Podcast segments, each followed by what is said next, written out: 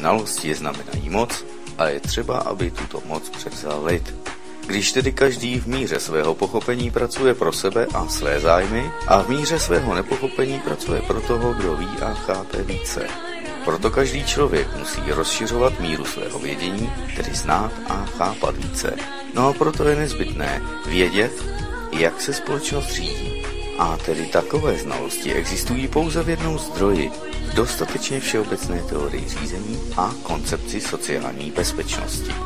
Studujte tedy tlusté práce a tlusté knihy vnitřního prediktoru Sovětského svazu a buďte tedy samostatní v chápání politiky i v chápání okolního světa, buďte samostatní při realizaci vlastních zájmů ve svém životě.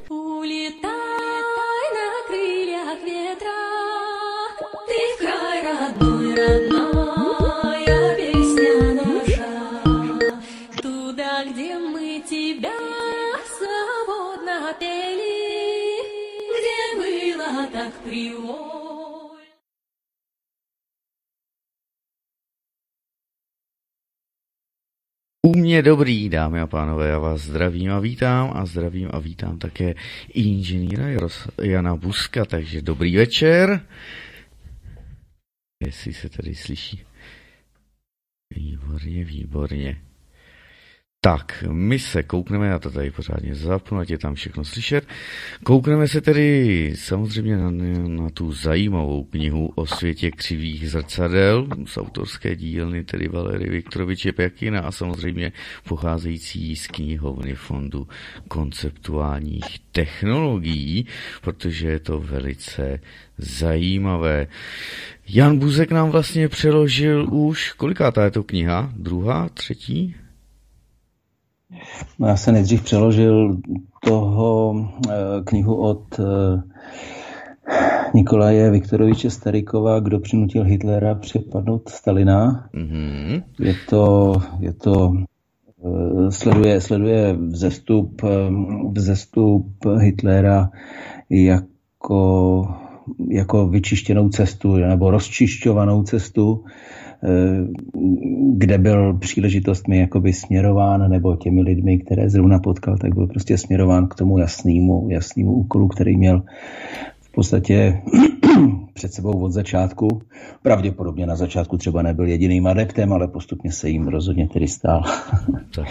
no a e, následně, následně jsem, pravda tedy ne úplně sám, s kolegou Vavruškou přeložil e, tuhle tu knihu Valerie Viktoroviče Pěkina o světě křivých zrcadel.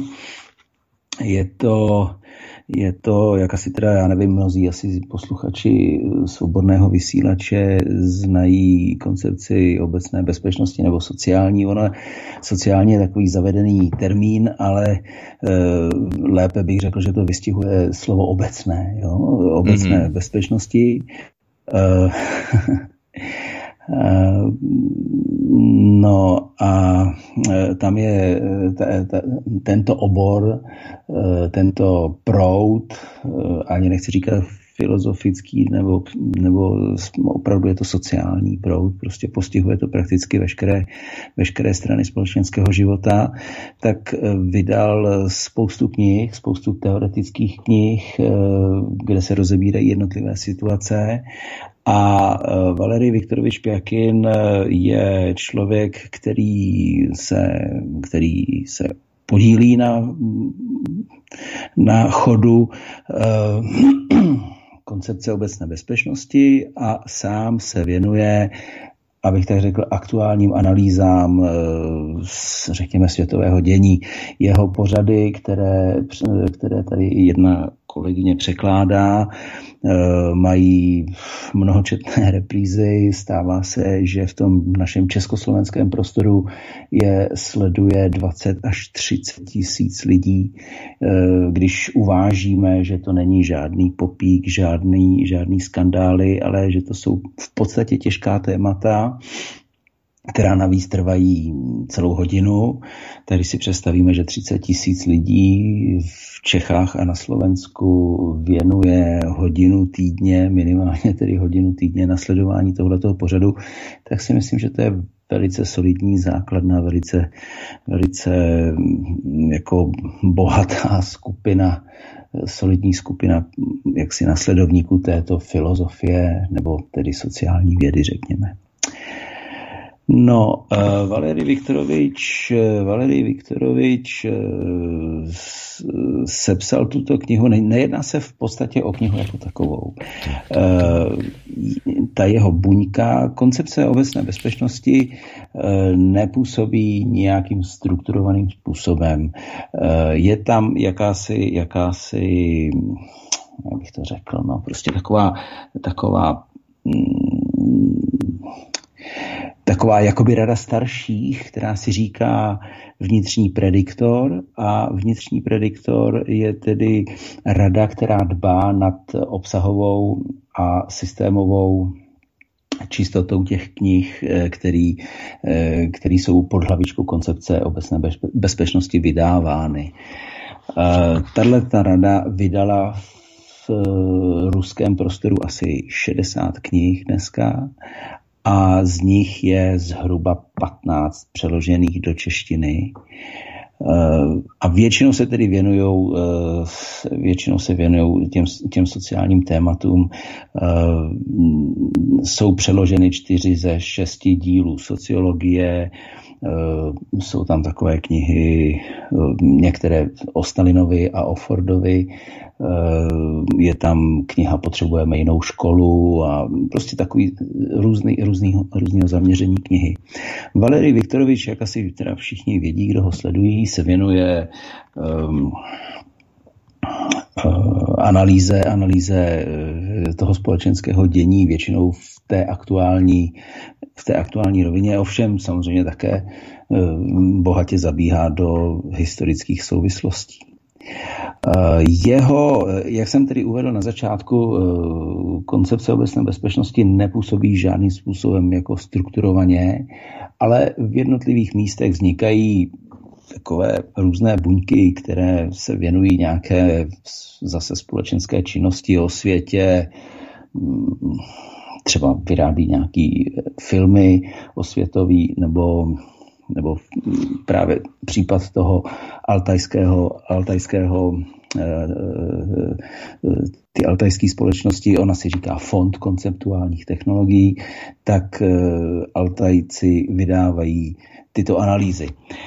Právě kniha o světě křivých zrcadel je sborníkem těchto analýz a jedná se o první díl. Těch dílů teď se překládá druhý díl, dílů by mohlo být více do budoucna než dva, tak ten první díl se věnuje v podstatě e, studené válce jako takové, e, co to je studená válka a jakým způsobem probíhala dokonce, dokonce vlastně titulní odstavec se jmenuje Jak ve skutečnosti probíhala studená válka.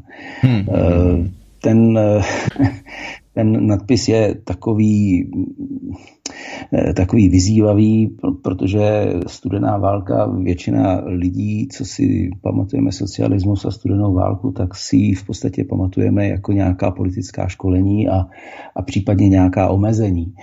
Eh, to je samozřejmě pravda, takhle jsme to zažili. Ovšem eh, Valery Viktorovič eh, dochází k závěru, že, ten, že ta studená válka byla jenom takovým, takovým představením pro nás, kteří jsme v tomto prostoru žili. A ve skutečnosti, ve skutečnosti eh, Sovětský svaz eh, prakticky po celou dobu od Stalinovy smrti eh, v té rivalitě v zásadovosti, v zásadovosti té rivality pořád ustupoval. Vždycky se našli nějací činitelé, kteří, kteří eh, se snažili nějakým způsobem obchodovat eh, svoji výhodu nebo, nebo případně dělat eh, nějaké ústupky, mo, ústupky ze zásadových věcí ve prospěch nějakých materiálních, materiálních výhod, ať už pro sebe nebo pro celou společnost. Čili, čili kniha eh, na začátku rozebírá, jak probíhala studená válka, podle čeho se pozná nejlépe, jak ta studená válka probíhala a dále se věnuje jednotlivým, jednotlivým situacím, který, které vznikly právě v důsledku té prohry ve studené válce No. Stačí to takhle na úvod? Můžeme, jo, asi, asi jo, protože my jsme mohli přímo listovat tou knihou, čerpat z ní, tak já tady přečtu, že válka je tedy komplexem, ta horká válka, kterou my známe, kde se používají taktické, konvenční a jiné zbraně. Válka je komplexem tedy opatření určených k ovládnutí cizích přírodních, energetických a lidských zdrojů. A to, čemu říkáme studená válka, je válka informační, a je, ale tedy její cíle jsou stejné jako cíle války té konvenční. To znamená, že i když nám tady dělají centrum CTH, jak to je Centrum proti terorismu a hybridním hrozbám, že ano, jsme strašení tady hybridní válkou samozřejmě ze strany Ruské federace a tak dále, tak tady je potřeba si uvědomit, že právě to šíření informací, to je samotný proces, jak se řídí společnost a viděli jsme to tady krásně, že se vystraší lidé nějakým koronavirem, covidem a nechají si natlačit pomalu dobrovolně povinné očkování. A kde si, co si. Takže dámy a pánové, tak toto stále probíhá. Ono je důležité zmínit i tu uh, koncepci, že, jsou tady, že je tady několik koncepcí pro tu společnost lidství, lidstva, Jedna je taková ta biblická, která se tady prosazuje zuby nechty a samozřejmě ohněm a mečem a také bohužel krví se tady prosazuje více jak tři tisíce let. A pak jsou tu koncepce, třeba jako je koncepce obecné bezpečnosti, tím se vlastně, jak, jak to Jan Buzek řekl, tak se dostáváme i k tomu vlastně připodobnění, že už nemusíme říkat KSB a nesouhlasí to v té ruštině s KOBem, KOB, takže pak nám to krásně souvisí. Takže máme další koncepci, jak zachovat planetu, jak zachovat přírodu, jak zachovat vlastně i to lidstvo a zachovat i ty naše kultury a tradice všech nejenom tedy slovanských, anebo jenom evropských národů, protože zkrátka, když nám tady někdo říká, že Evropa, jak oni to říkají, že v rozdílnosti je ta, já teď nevím, jak oni to mají, uh, diverzity něco. No, že, že zkrátka uděláme, no, že uděláme ten tavící kotel z evropských národů, v kterém se nám rozpustí, dámy a pánové, když si dáte 20 čokolád do, jedné, do jednoho mlíka, do jednoho litru mléka a budete to, toho míchat a zahřívat, tak samozřejmě vám vznikne jeden myšmaš nesourodej. Na pohled možná ano, tou barvou a tím, ale vevnitř budou vždycky pnutí a pranice. Teď jsem viděl, jak se zase mydlejí nějaký Pákistánci a Tajiti, jak se mydlejí ve Velké Británii, v Birminghamu, jak se mydlejí na ulicích klackama. Takže to jsou ti všichni, kteří tam byli za těch posledních, já nevím, od 70. let, kteří tam byli dovaleni. To, to samé se odehrává i ve Švédsku, takže je vidět, že toto má být budoucnost Evropy. A my se ptejme zase, jestli takovou budoucnost Evropy chceme i my, když tak pro nás, anebo hlavně už pro naše děti a děti našich dětí. To je velice důležité, aby si to lidé uvědomili. No že těch věcí... Martine, ano. Já, bych se, já bych se vrátil, vy jste to uvedl na začátku, eh, na začátku, co to je ta válka, že to je teda, no, no. jsou to ty metody získání toho cizího bohatství. Eh, já bych se vrátil, jenom bych to opakoval, protože tak nějak tuším, že většina posluchačů mm-hmm. tuhle tu úplně zá, ten, to, tohleto, tu úplně první definici asi, asi vnímají, znají. Eh, jde totiž o to, že, že koncepce obecné bezpečnosti rozlišuje šest priorit, jo, šest takových vrstev eh, způsobu vedení války. Eh, ten úplně nejbanálnější, ten známe, je to prostě normálně, když po sobě lidé střílejí. druhý, je, druhý je šíření, šíření genocidních prostředků, mezi které jsou řazeny Eh, jsou řazeny eh, cigarety, alkohol a některé další, samozřejmě drogy a některé další věci. Eh, dále jsou to peníze, prostě podplácení. No a potom pro ty, pro koho nelze podplatit, tak pro ty máme ideologii a faktologii Následně je to ovlivňování dějin nebo přepisování dějin, to známe všichni prostě každý den. A ve finále to je metodologie nebo, nebo vůbec jakoby způsob vnímání světa nejvyšší, nejvyšší prostě na, světonázor. Je to prostě světonázor, je to více než ideologie.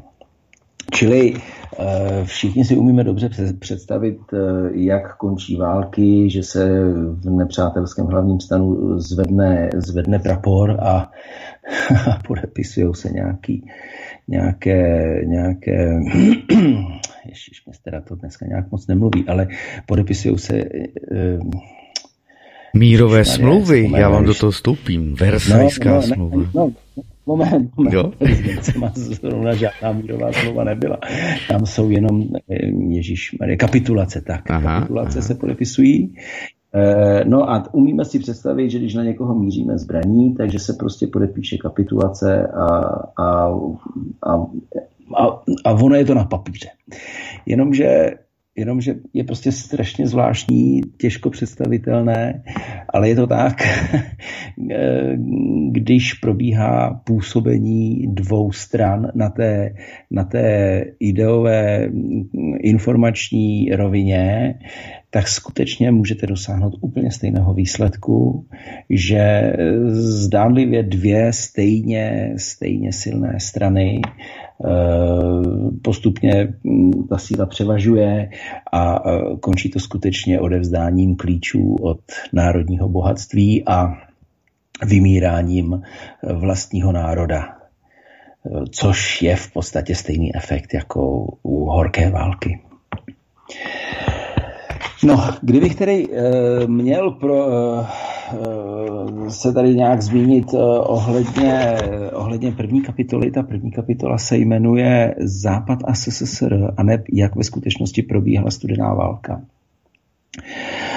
Kdo si ještě teda pamatuje, jak jsem vyjmenoval těch šest priorit vedení války a jako tu nejdůležitější jsem jmenoval světonázor, Eh, tak právě eh, útok na světonázor, na dějiny a na tu ideologii eh, je, je zásadní. Jakmile člověk není silný v, té, v, té, v tom světonázoru svém a v, ve znalosti dějin, ve znalosti vztahů, které prostě vznikly mezi partnerskými zeměmi, tak eh, vždycky ve finále prostě povolí. A to je právě případ Nikity Sergejeviče Chruščova, který eh, převzal po Stalinovi obrovský rozjetý kolos, který eh, jenom bych chtěl zmínit, všichni to vědí, ale chtěl bych jenom zmínit, že Stalin v roce 31 pronesl větu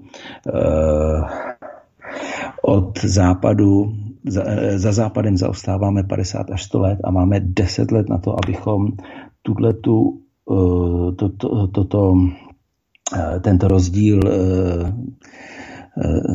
dohonili, jinak nás rozmáznou. Jo? Použil slovo rozmáznou, samnout. No a ve skutečnosti to dopadlo přesně tak, jak říkal. Ta válka začala, začala skutečně po deseti letech. A e, to Rusko během těch deseti let, těch příprav na tu válku, pro, prodělalo raketový vzestup. E, západní státy strádaly krizí a e, takže velice ochotně prodávali a posilovali technologie a, a posilovali Rusko. A No a potom, eh, když eh, došlo k válce, tak to Rusko samozřejmě všechno tohleto ztratilo a 20 milionů nebo 30, já nevím, kolik se říká teďko, eh, obyvatel tedy ztratilo k tomu. Jo. Ovšem, co se méně ví, je to, že za ta léta poválečná a rok 45 asi nemůžeme počítat, protože to, to vlastně válka skončila, a nebudeme počítat ani rok 53, protože Stalin umřel na jaře, tak za tyhle ty roky eh, se to Rusko postavilo na nohy a prakticky samo. Eh, západní státy taky, eh, sovětský svaz, pardon, západní státy taky asi se nepředháněly v nějaké pomoci Rusku Pravda, bylo, bylo tam asi dost zajaců válečných, ale otázka je, jak velkou pomocí byli. A za těch několik posledních Stalinových let života to Rusko jako první od, zrušilo potravinové lístky, dříve než třeba například ostrované v Anglii, a prodělalo dvě vlny zlevňování. Jo? To je taky taková zvláštní věc. Nevím, jestli my jsme zvyklí na pravidelné nebo vlny zdražování. Eh, samotného mě to trošku překvapilo, ale prostě v Rusku, ne v Sovětském svazu, Stalinově Sovětském svazu proběhly dvě vlny zlevňování. Eh, třetí vlna zlevňování byla naplánována eh, na termín, který už byl po Stalinově smrti, takže takže nějaké zlevňování tam ještě bylo další potom jedno a, a tím tedy se s tímto nešvarem skončilo. No, eh, čili, čili když zlevňovali a když vyráběli zbraně a eh, obnovovali hospodářství, tak prostě Rusko bylo, Rusko bylo obrovsky rozjeté. Nicméně Stalin odešel a e, na jeho místo se dostal e, Nikita Sergejevič Chruščov. Asi není tedy dnešním, dnešním tématem popisovat, e, jak se tam Nikita Sergejevič dostal na to místo, kdo mu pomohl, jaké formy nátlaku k tomu byly, k tomu byly využity, ale do jeho křesla, tedy generálního tajemníka, se usadil. No a potom, když eh, sledujeme vývoj eh, Nikity Sergejeviče, tak eh, opět vám vždycky prostě přijde na mysl Stalinovo heslo, které jsem si tedy já sám také dost oblíbil. Je to vlastně otázka a ta otázka zní, jste, jste hlupák nebo zrádce? No a když bychom tuto tu otázku aplikovali na Nikitu Sergejeviče, eh, tak jeho činy nám jsou odpovědí, protože když je někdo hlupák, tak eh, tím, jak neví a střílí, no tak prostě někdy může uskutečnit eh, správné rozhodnutí, prostě omylem ale Nikita Sergejevič eh, v dějinách Sovětského svazu neudělal snad jediné kladné rozhodnutí, jediné správné progres, eh, prozíravé rozhodnutí. Takže, takže ať už ho eh, vlastní zrádce prostě nemusí pracovat pro protistranu. Stačí jenom, že prostě je, že je nekvalifikovanou osobou, na vedoucím místě a ono to už prostě pro tu protistranu ve finále eh, je výhodou dostatečnou a ještě to dostane zadarmo.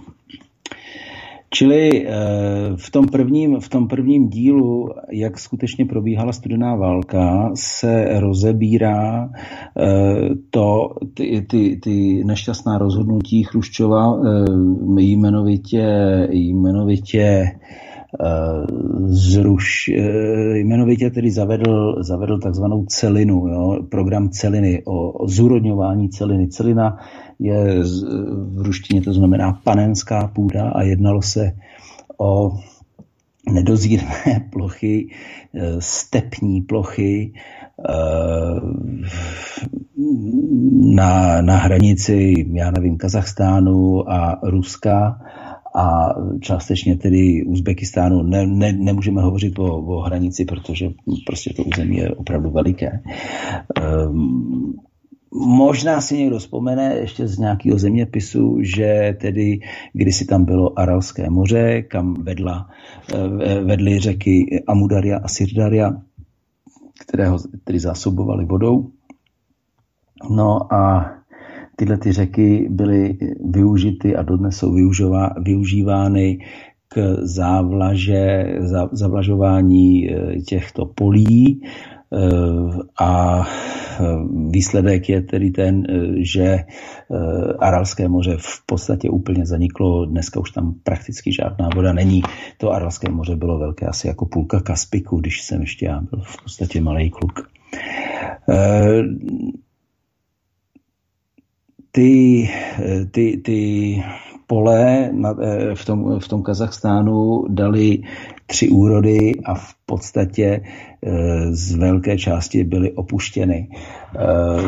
Což by mohlo být považováno jako jenom nějaký takový, řekněme, nešťastný projekt. Ovšem, když si uvědomíte, že že odborníci, zemědělský, zemědělský farmáři, nějací prostě zemědělský pracovníci byli předislokováni, vytrženi ze, svý původní, ze svého původního prostě prostoru a přemístěni do Kazachstánu Eh, kde, kde se museli v podstatě zabydlet a, a museli začít prostě pracovat na novém, tak to byla obrovitánská škoda a e,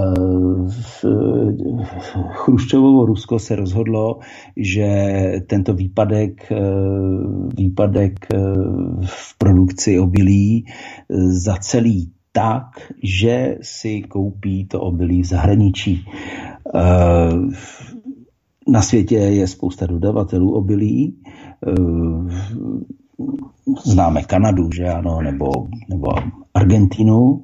Nicméně Chruščov se rozhodl, že nejlepší bude koupit obilí v Americe a Američané už jsou takový, to budete znát zase z poskytování třeba americké pomoci rozvojovým zemím, že pomoc se poskytuje vždycky na amerických plavidlech. Takže američané začali dovážet obilí do Ruska, ale eh, pikantérie spočívá v tom, že eh, Rusové to obilí nepotřebovali po každé jenom pro sebe, ale protože v rámci nějaké internacionální pomoci eh, v, rozvoj, v rozvojových zemích v Africe nebo v Ázii nabízeli nebo zásobovali tyhle ty režimy potravinami, tak tak nakonec to dopadlo tak, že přímo v rámci logické úspory byly ty dodávky, ty, ty americké lodě nasměrovány přímo do těch afrických zemí, jo, což prostě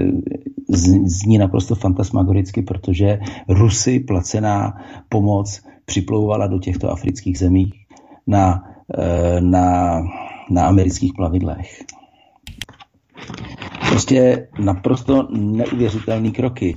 Eh, kdybychom hovořili ještě dál o Chruščovovi, tak je to především člověk, který bez jakékoliv reciprocity stáhl, stáhl uh, ruskou armádu z, uh, z Rakouska. Uh, potom, protože Stalin byl velkou autoritou pro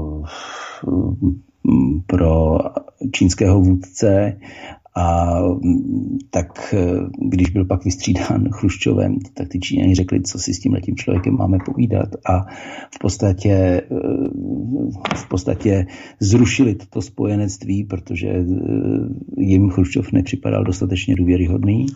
To samé se stalo potom s Hodžou v Albánii, a tak dál a tak dál. Prostě na co ten člověk šáhnul, zrušil například eh, Stalin, zavedl, nevím, jestli, jestli zase posluchači vědí, Stalin zavedl novátorské hnutí a e, zvláštní režim odměňování e, výzkumníků a zlepšovatelů. Ten, reži, ten systém asi nebyl špatný, protože se k němu dnes, ne, do dneska hlásí Japonci a říkají, že právě díky tomuto tomu systému oni dokázali zvednout své, své hospodářství, nicméně Chruščov tento systém zrušil. A e, je tam taková jedna poměrně těžká, obtížně, obtížně e, přijatelná kapitola o vozidle Volha, Eh, v podstatě, v podstatě tohleto auto bylo také vyvinuto zřejmě asi ještě nějaká, nevím, za Stalina, ale později, když se dostali na Expo 58, eh, eh, tak auto vystavili, ale nakonec ho nedokázali prodávat v zahraničí a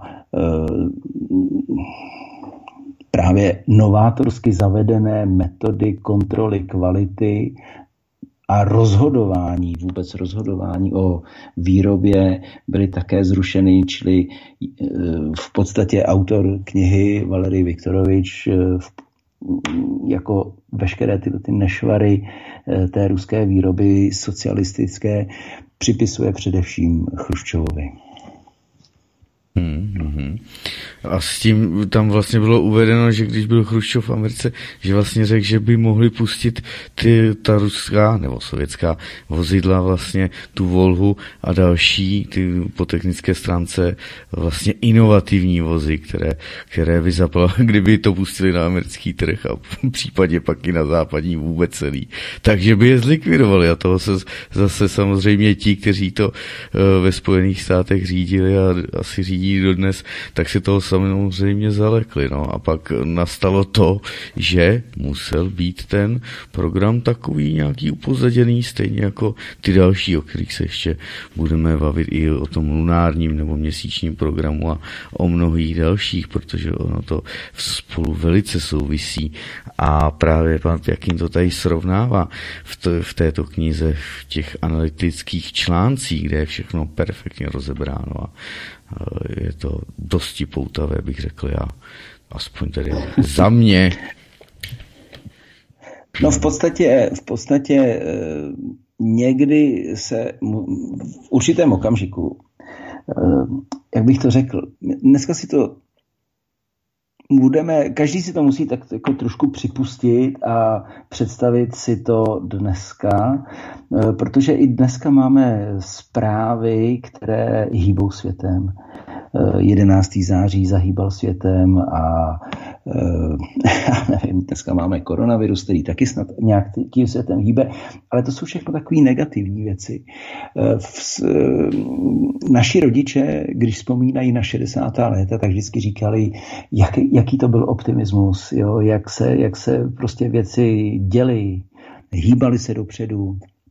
A hlavně, jo, což dneska třeba já nevím, jestli ještě platí, jo, ale hlavně všichni čekali, že se budou mít lépe a lépe, jo, protože, protože bylo po válce, vyrábělo se čím dál tím více, e, bariéry padaly, bylo čím dál tím více svobod. My jsme třeba tady v socialismu nemohli cestovat na západ, ale i u nás prostě se lámaly ledy a, a povolovalo se různé, různé věci. No, e, v Rusku vystartoval vystartovala první družice, vystartovalo první zvíře, vystartoval nakonec e, první kosmonaut a e, tento optimismus promítnutý do té nejvyšší technologie, která je jakoby lidem k mání a na očích, e, tak tento optimismus řadil Sovětský svaz jako, jako do, do, do polohy země, která je prostě vepředu, která ví kudy, ví jak, která má tu sílu, prestiž rozhodovat. A v určitý okamžik nastal, nastala jakási změna, protože Rusové přestali, abych to řekl, méně létat a přestali se dost Eh, dobře zajímat o, eh, o měsíc.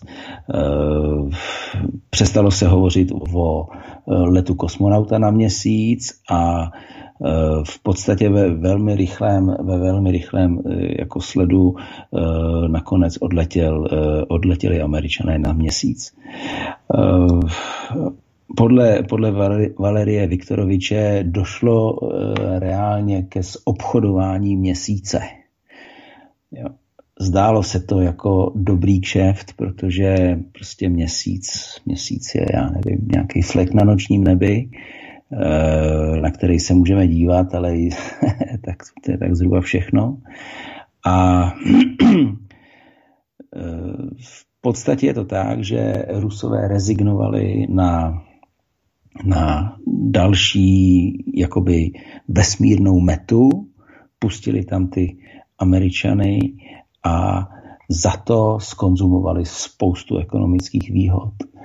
Eh, ty výhody byly opravdu epochální, protože řada zemí byla, neměla uzavřené vztahy z druhé světové války.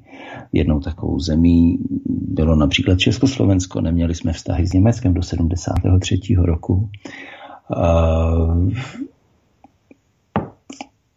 Po letu, po letu, do, po letu Američanů na měsíc se Američani stali, se Američani stali uh, novými hegemony, protože ten kdo, do, ten, kdo doletí na měsíc, je prostě nejlepší. To, je, to, to, to ani nemá snad cenu nějak jako vysvětlovat. Jo.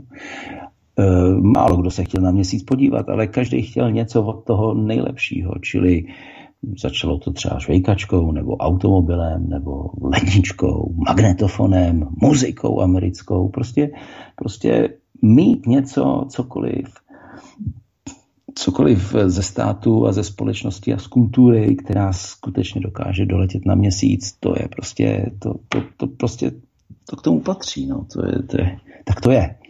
No a Rusové na měsíci nebyli, ale uspořádali si vztahy. V 75. roce eh, byla ta Helsinská konference, kde byly potvrzeny hranice jako neměné. Nebudeme se teď asi tady bavit, eh, jak dlouho byly neměné, ale tenkrát se to podepsalo. Postavila se továrna na Žigulíky, postavila se továrna na Kamazy, eh, byla spousta, spousta dalších, dalších jakoby výhod. Čili vypadá to, že Rusové zobchodovali měsíc eh, a v podstatě nic, flek na nebi, prodali za spoustu, spoustu majetku, spoustu ekonomických výhod. Jo, ještě bych tedy zmínil asi tu největší výhodu. Největší, největší výhoda je ta, že Rusové vlastně od té doby začali dovážet, vyvážet eh, do Evropy eh, svůj, svou ropu a svůj plyn. Eh, tehdy probíhal program ropa za, já teď nevím přesně, jak se to jmenovalo, ro, ropa za trubky nebo za něco takového, protože se na, na, ten, na stavbu ropovodu se e, používal, e, používali bezešvé truky, který sovětský svaz nedokázal vyrobit nebo prostě nevyráběl. Čili byl, byl to veliký projekt a do, Rus, do Evropy byl přiveden ruský plyn, což pro Rusko je trvalý zdroj devis, a v podstatě samozřejmě kdokoliv vám prodává paliva, tak je to samozřejmě politický vliv. Eh, čili tyhle ty všechny výhody eh, Valerij Viktorovič eh, připisuje tomu obchodu o měsíc. Kromě toho je tam tedy potom ještě vzadu jedna kapitola, která pečlivě rozebírá ten, eh, ten vývoj toho dobývání měsíce, kdy se píše, kdo udělal jaký pokrok, eh, komu, komu co vybouchlo, kdy, z jakého důvodu. Mm, jsou tam, mm, popisuje se tam eh, ruský program družic Luna, což byly družice, které směřovaly k měsíci a v podstatě, v podstatě eh, bylo jako vidět na tom, že je to sice obchod, obchod je sice uzavřen, ale, ale ty Rusové měli dostatek technických prostředků, aby si pohlídali, že tam tedy opravdu byli, nebo eh, no, a nebo případně, pokud nebyli, to bych teď nechtěl rozebírat, eh, tak, tak i, i tak na to musí mít nějaké, nějaké nějaké doklady, nějaké, jak bych to řekl, uh,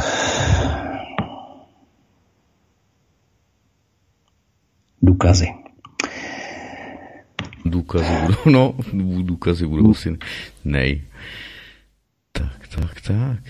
No už, za chvilku, když tak dáme nějakou pauzu, dáme tak asi 6 minutek písničky, ale těch samozřejmě věcí, které jsou v této knize popisovány, těch je spousta, také je tam asi, a k tomu se když tak za chvilku dostaneme, i ten zákon o centrální bance Ruské federace, jak to souvisí vůbec se suverenitou Ruské federace. E, pak je tady i ústava Ruské federace rozebírána po jednotlivých bodech a vy jste si uvědomili, jak je to zase zotročení Ruska ruských občanů Ruské federace a i toho vlastně nemovitého a nerostného bohatství, jak je to zase pro ty cizí, jak je to s ruským občanstvím a spousta dalších, protože my si tady musíme uvědomit, že samozřejmě my tu máme teď seznamy, že ano, už nějaký ten pátek máme tu seznamy uh, prokremelských a fejkových a já nevím, jakých webů a osobností nebo osob,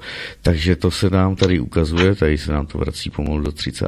let minulého století. Stejně tak vidíme i spoustu dalších, nehledě o té uh, his, historické parce que proměně nebo falšování dějin nebo změna dějin, že ano, když se nám dneska bourají e, pomníky osvoboditelů z dob druhé světové války pod nejrůznějšími zase dovědky a konotacemi z dalších dějiných událostí, které s tím, s tím samotným, proč ta socha tam je a kdo to byl, mají pramálo společného a jsou to flagrantní věci, tak zkrátka za toto se dělá toto.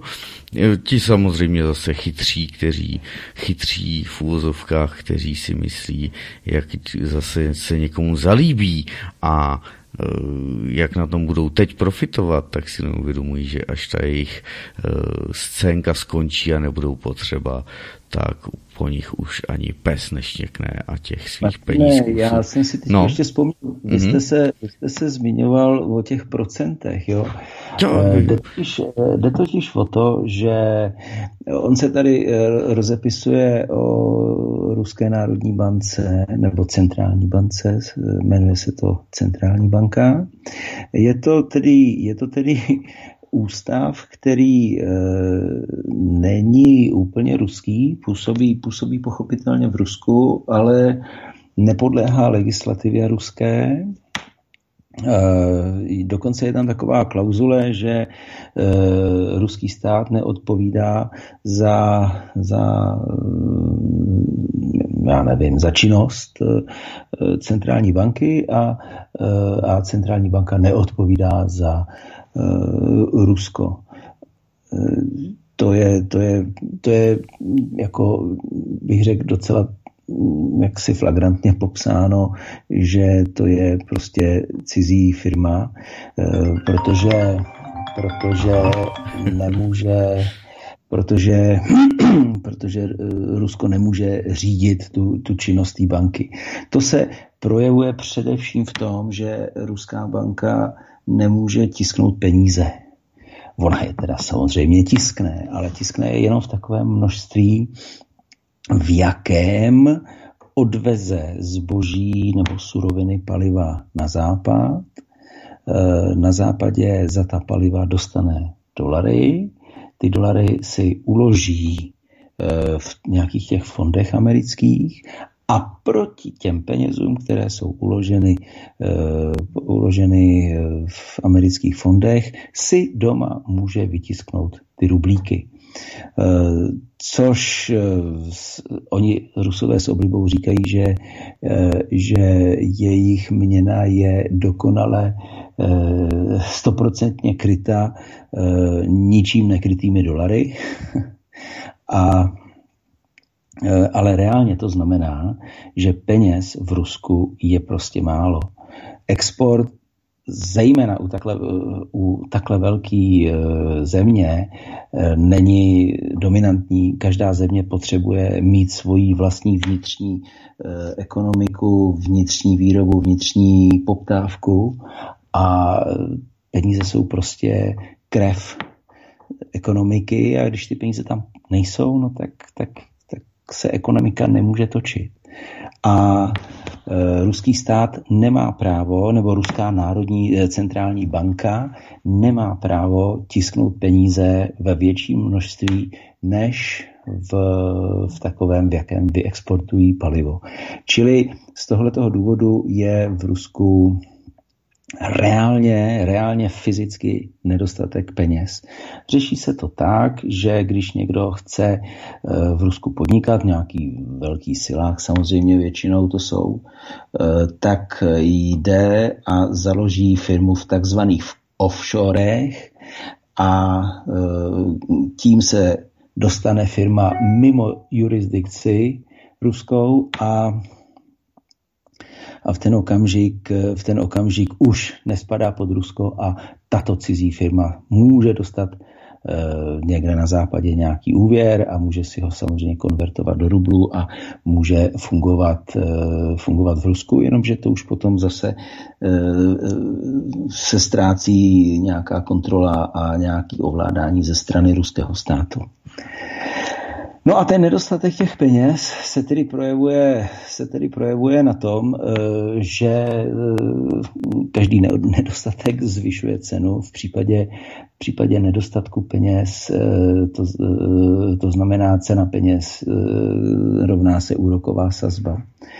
No a zatímco my víme, že u nás, a já nevím, prostě v Evropské unii nebo nedej bože ve Švýcarsku, tam snad je údajně negativní uh, úroková sazba, tak uh, u nás se úrokové sazby, ty diskontní, který, uh, za které centrální banka půjčuje uh, jiným bankám, takže se prostě pohybují někde, co já vím, půl procenta nebo procento nebo něco takového.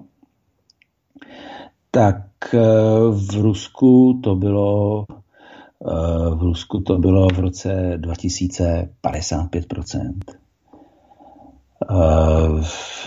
to není extrém, protože za Jelcina, za Jelcina to bylo snad nějak, já nevím, jestli 100 nebo 200, nějaká úplně absurdní, nesmyslná, obrovská, absurdně nesmyslné procento. No a e, vysoký úrok, vysoký úrok, to je samozřejmě, samozřejmě dobrý zisk pro ty zahraniční investory, ale je to naprostá smrt a kolaps pro domácí výrobu. Uh, Valery Viktorovič tady píše někde, snad to rychle najdu, anebo to hledat nemusím, zkrátka, uh, zkrátka píše, že při úrokové sazbě 8% už v podstatě nemá cenu vyrábět lodě, protože výroba lodí je tak strašně, tak strašně eh, náročný a vleklej provoz, že se ty lodě nevyplatí. Při úrokové sazbě tuším 6 tady někde psal, eh, procent eh, nemá cenu vyrábět auta ze stejného důvodu. Ten vývoj prostě je dlouhodobý a, a nejde, to, nejde, to, nejde to provozovat u, těch, u, u, toho, u toho vzájemného spojení té ekonomiky je docela ještě zajímavý jeden takový parametr, najdete to velmi snadno, když se podíváte na internet, mortgage rate, jo, čili sazba, sazba, sazba za hypotéky ve Spojených státech v roce 19, já teď nevím, 87 nebo 8. Když se podíváte, tak s hrůzou zjistíte, že že hypotéky ve Spojených státech eh, byly, já tuším, za 19% nebo něco takového, 18-19%. Kdo by si dneska u nás vzal hypotéku za 18-19%? Jo? No a Světezboř se v roce 92 už byla prostě na těch běžných 3-4%. Jo. Tak, tak si prostě představte, jak asi je, jak jak se pád Ruska nebo prohra Ruska ve studené válce odrazil na životě prostých Američanů.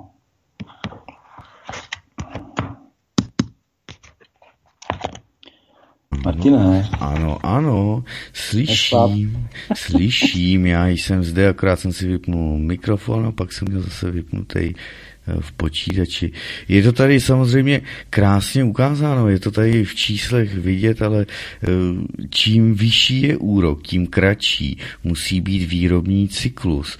Obrazně tedy a výrazně zjednodušeně řečeno lze tedy tvrdit, že úvěrová sazba eh, ve výši 6% ročně činí loďařství právě nerentabilním, neboť stavba lodí trvá několik let a 8% úročení likviduje pak ten automobilový průmysl, protože znemožňuje financování. No, z, z, nevadí, protože znemožňuje financování vývoje nových modelů a automobilů. Jsou tady uvedeny uh, ekonomiky Japonska, Číny a mnohých dalších, i Zimbabwe, aby jsme věděli, kde, byl, kde tedy úroková sazba uh, byla tedy uh, 600% ročně, což bylo na ožebračení tohoto státu a mnohých dalších. A tady je zkrátka nutné si uvědomit, a ono by to bylo dobré porovnat i se zákonem o České národní bance, jak si na tom stojíme. A pak samozřejmě ty stati nebo ty analýzy ohledně ústavy Ruské federace, pak i porovnat samozřejmě s ústavou České republiky, protože tam bychom se asi dozvěděli spoustu zajímavých věcí, kdyby se to rozebral opravdu detailně. Martine, mm-hmm. Já teda eh, kniha Svěstřivý zrcadlech se bohužel teda nevěnuje českému, eh, České národní bance, ale nevěnuje se jí proto, že zajímavější osud měla ta maďarská. Jo, jo, jo. Maďarská, Maďarská národní banka učinila pokus o vymanění se o vymanění se z, z prostě z, z ožebračování Maďarska a v podstatě to mělo takový efekt, že že všechny ty finanční instituce na to Maďarsko velice surově udeřily. V Maďarsku se samozřejmě bránilo, víme, že, že tam prostě stát vstoupil do ochrany právě těch hypoték, které byly Eh, který byly vystavený v, ve, šví, ve švýcarských francích. Ale v každém případě si pamatujeme, že eh, zaplatilo za to Maďarsko ztrátou prezidenta, protože maďarský prezident byl shledán jako plagiátor že tedy, že tedy někde přepsal nějakou, nějakou diplomku a, a tudíž eh, nemohl být už dále prezidentem jako plagiátor.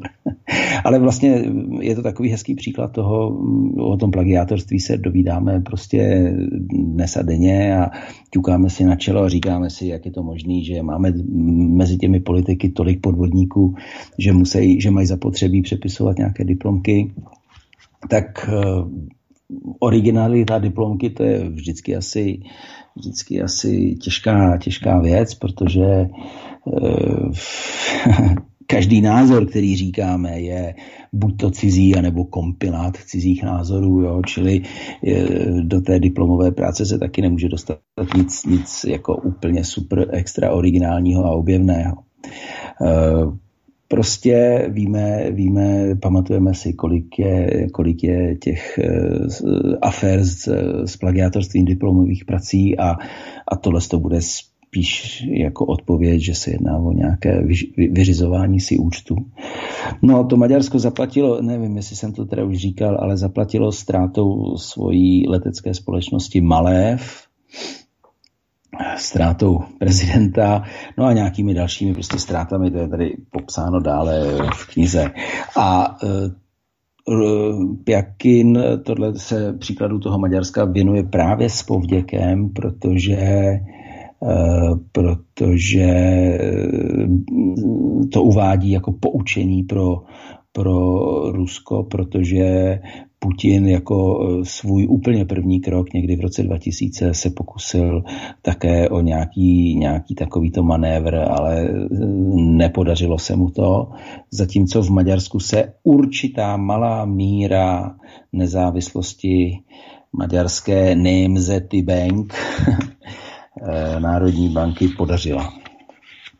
A proto tady máme takového velkého rebela Orbána, na kterého se musíme pořád mračit samozřejmě. Tak, nacionalista a uchopil tu moc ze svojí stranou Fides tak tvrdě, že ano. A podívejte se, co on tam dělá. Oni vystrnadili tu Sorosovo, tady tu jak, jak se to jmenovalo, Středoevropskou univerzitu, že ano, naši hned tady zase řvali, taky dejte k nám do České republiky, my se o to postaráme, tak tady vidíme, že zase uh, někde to jde a lidé zase potřebují a měli by rozstřídit si ty informace, že tedy na každém šprochu pravdy trochu, ať se na to podívají, co se zkrátka děje ve světě. Nuž, dáme tedy nějakou pauzici. Říkal jsem 7-8 minutek, tak já to tady kouknu. 8 minutek až 9, jdeme na to. The very word secrecy is repugnant in a free and open society. And we are as a people inherently and historically opposed to secret societies, to secret oaths, and to secret proceedings. For we are opposed around the world by a monolithic and ruthless conspiracy that relies primarily on covert means for expanding its sphere of influence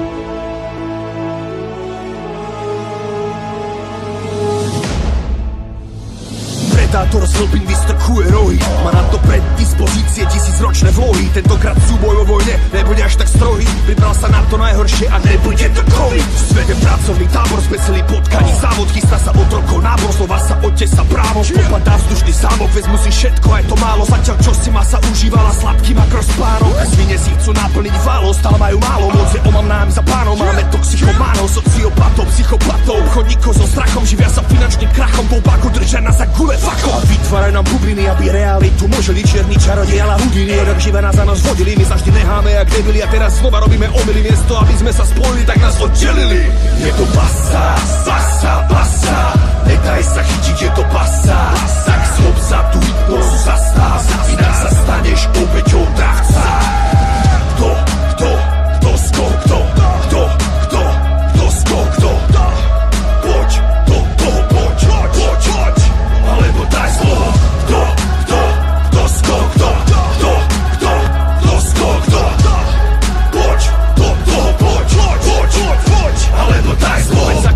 utvárame, keď je autorita pravdou A nepravda autoritu, potom čomu verí stádo? Ha? Do tu veli stádu, ha? Do nás tu má spáro A permanentne zasieva strach, profituje z našich svárov. Odmietam sa pokloniť nastupujúcej tyranii uh, Odmietam kooperovať na vlastnom zotročení. Že vraj sa nás snažia chrániť tým, že naberú slobodu Zrazu. Aký starostlivý, lebo zahľadli v tom veľkú výhodu. Si zvykaj na prítomnosť milícií v uliciach. Si zvykaj na zásahy policií, keď nemá strach Za to pikaj, odporcov režim rozdrtia na prach. Všímaj, Čína je prototyp pre svet demo verzia Povinné vakcíny, čípy a bezhotovostné platby Zo slobody prejavu zostanú len sami zdatné skladby Treba zatlačiť naspäť, inak sa zavrú brány navždy Toho väzenia bez mreží, hladové hry society Je to pasa, pasa, pasa.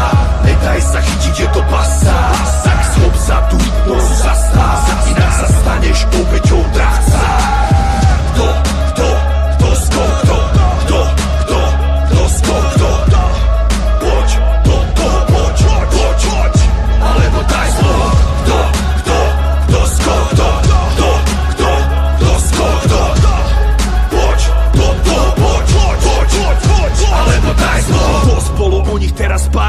nás dôraz na to, aby držali sme spolu za jeden povraz. Sebe poraz, strach, svet sa ti zmení pred očami Začni konať tak, nechci byť manipulovaný Lebo není možné ťa ovládať, pokiaľ pochopíš hru. Pokiaľ porozumieš svetu, kam na svetu spadaš tu. A jak sa zoznámiš s ich cieľom, vydaj sa opačným smerom Systém je nepriateľom, najdi mu slabinu a stlačaj error. Cez diery v Matrixe predieráme sa k realite Z mechanizmu prežitia k spiritualite Lebo na čo najviac záleží je tvoj duchovný rast Človeka živočíšneho až po Boží obraz. Pamätaj, pravda je srada, klamstiev Ilúzia padá, no stále snahajú zastrieť Predátor v ruchu baraňom je pastiera Je len na tebe, ťa dostane presne tam, kam chce. Je to basa, basa, basa Nedaj sa chytiť, je to basa Tak schop sa hypnozu zastáv Inak sa staneš obeťou dravca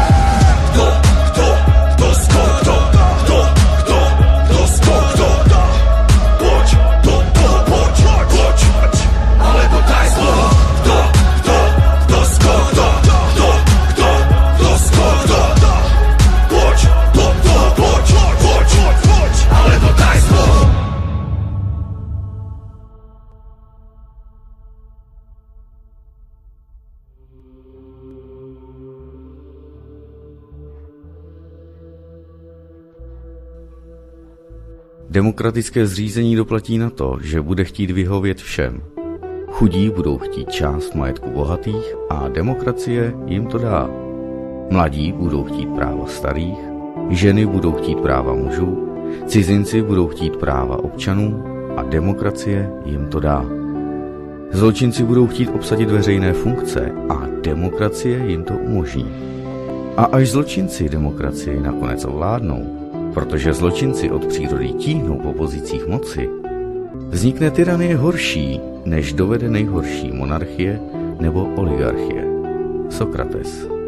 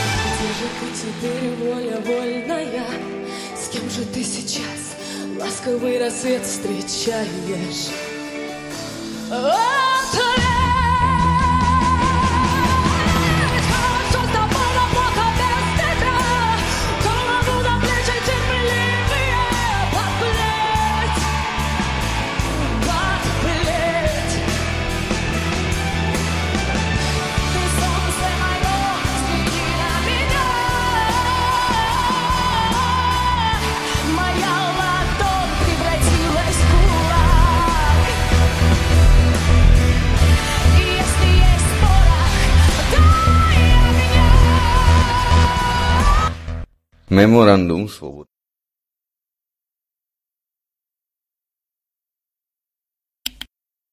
Dámy a pánové, vítejte zpět. Jan Buzek by měl být stále ještě na příjmu. Teď nevím, co se mi to tady pokazilo, že šly dvě písničky do sebe, to nechápu. No ale nevadí, koukneme se dále na knihu o světě křivých zrcadel a samozřejmě, eh, Honzo, slyšíme, slyšíme se? Jo, jo, jsem tady. Dobře, dobře, výborně. Kterou můžete najít samozřejmě na stránkách a objednat si na stránkách zakázané vzdělání.cz, samozřejmě bez kritiky. Je to, je to dohromady, že jo? Není tam žádná háček, čárka, nic takového. No, prosím. Jo. Ano, dohromady. Hmm, hmm, hmm, hmm. A samozřejmě tam najdou i tu první knihu, tedy Kdo přinutil Hitlera přepadnout Stalina od Nikolaje Viktoroviče Starykova, která je neméně zajímavá. Nuž, probrali jsme, nebo koukli jsme se na samozřejmě těch, kolik jich je, raz, dva, tři, čtyři, pět, šest okruhů je tady vlastně těch tematických. I když oni se samozřejmě prolínají, my jsme se po, pořádně nedostali ani k tomu k tomu lunárnímu závodu, ale k tomu se asi také dostaneme za chvilenku, počítám. Probrali jsme tedy zákon o centrální bance e, Ruské federace, také se koukneme na tu ústavu, což je neméně důležité, dámy a pánové, pořád to porovnávat, posuzovat s tím, co se hmm. děje. Mhm. No, eh, tady ta kapitola o té ústavě se mm, trošku malinko obtížně tedy eh, bude asi vysvětlovat do rádia. Eh, jedná se o takové nějaké slovíčkaření, že se vždycky do těch formulací vloží nějaké slovíčko, které vypadá sympaticky, a ono nakonec přivede třeba k rozpadu státu. Já například tady se, tady se píše, že, že všechny národy mají právo na sebeurčení a že se můžou že můžou toto sebeurčení eh, hájit eh, ozbrojenou silou. Jo. Čili takovéhle, takovéhle věci se prostě dostaly do, do ruské ústavy a když se, to tam, když se to tam píše, vypadá to jako logická věc, ale ve skutečnosti to potom třeba skončí válkou o Čečensko, který byly teda mimochodem dvě. E, jinak strašně zajímavá věc je to, ta ústava právě v duchu toho, co se děje nyní. E, jedná se o to, že Ústava sama byla, byla přijata za Jelcina eh, takovým zvláštním způsobem, že, eh, že byli sou, současně voleni poslanci, kteří měli přijmout, schválit a přitom ta ústava jakoby nebyla ani k mání. Eh, byl k tomu vyhlášen plebiscit, na který se nedostavilo, nedostavil dostatečný počet eh, voličů, čili ten plebiscit nebyl jakoby eh, platný a přesto teda ústava spatřila světlo světa. Jsou v ní formulace, které jsou, které jsou, řekl bych, pro většinu Rusů naprosto nepřijatelné, ať už se teda jedná o nadřazenost soukromého práva nad společenským, díky kterému eh, byly pak těžké těžkosti s, eh, s jak bych to řekl, no, vyvlastňováním, vyvlastňováním zahraničního majetku v Rusku.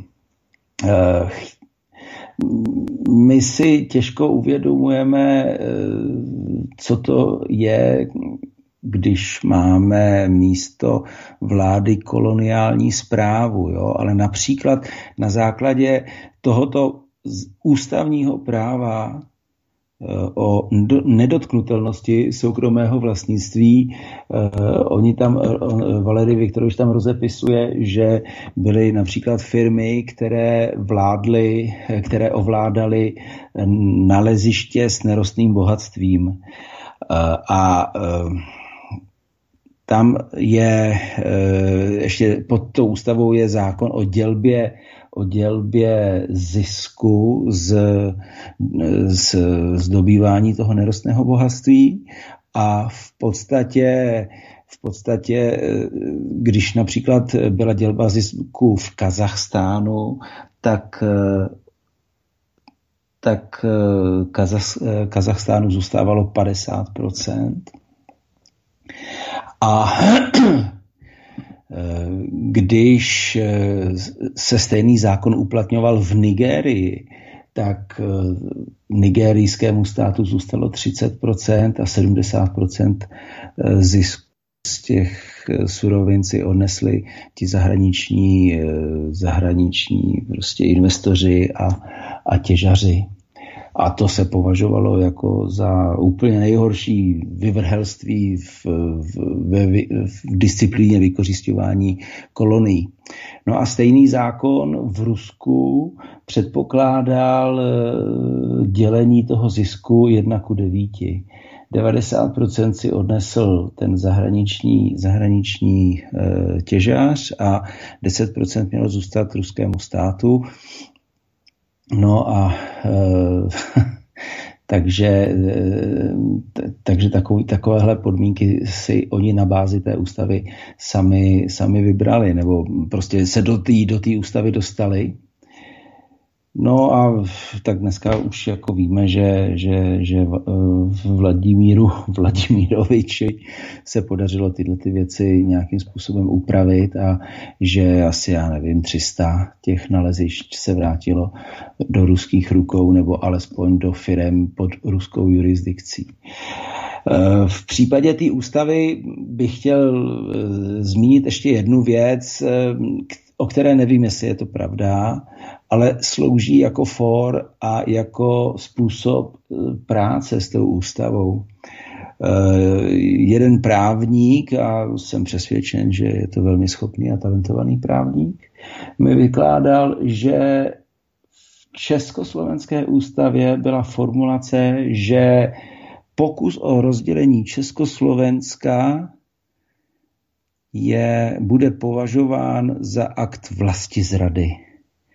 A než došlo k rozdělení Československa, tak se do této, do této větičky vložilo ozbrojenou cestou. Ta ústava to skoro nepoznala, ale, ale ten význam té ústavy se změnil.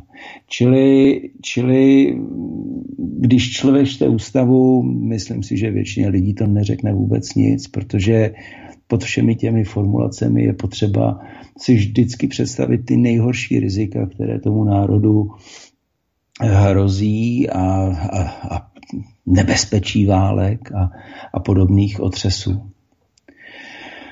A, ale normálně, normální člověk, jako jste před chvílí Martine říkal, že bychom si měli přečíst třeba, já nevím, zákon o České národní bance, prostě nenajdete to tam, když nejste náležitě prostě kován v těch formulacích.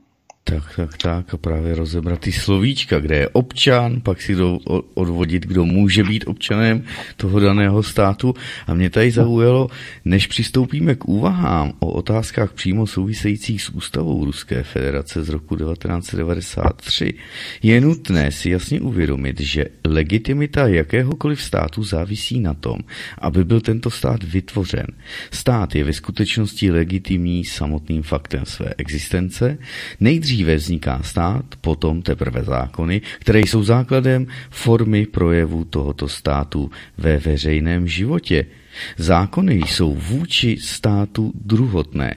Stát sám určuje svou legitimitu. No a kdyby tomu bylo prý jinak, pak by ani jedna země světa nikdy se nestala státem. A jaká tedy může být kontinuita a legitimita například republikánské Francie ve vztahu k francouzskému království? Jakou kontinuitu a legitimitu eh, mohou mít Spojené státy americké ve vztahu k britskému impériu? A jakou kontinuitu a legitimitu měl Sovětský svaz ve vztahu k Ruské říši? Všechny tyto státy vznikly tedy v důsledku úplného zničení předchozí státnosti, ale i jiné státy světa v tom či onom okamžiku své historie přerušily kontinuitu s dřívější formou státnosti své země. S tím, že pokud je však stát legitimní, eh, vždy, dokonce i tehdy je vytvořen okupanty v zájmu jejich domovské země, i v takovém případě má stát svou svrchovanost. No a pak se tady rozebírá legitimita a suverenita a tak dále, což je zase neméně zajímavé a spousta věcí se tady osvětluje, aby si to lidé uvědomili, jak to vlastně funguje v tom daném státě, že ano. Takže pro mě je tady spousta, spousta informací, no.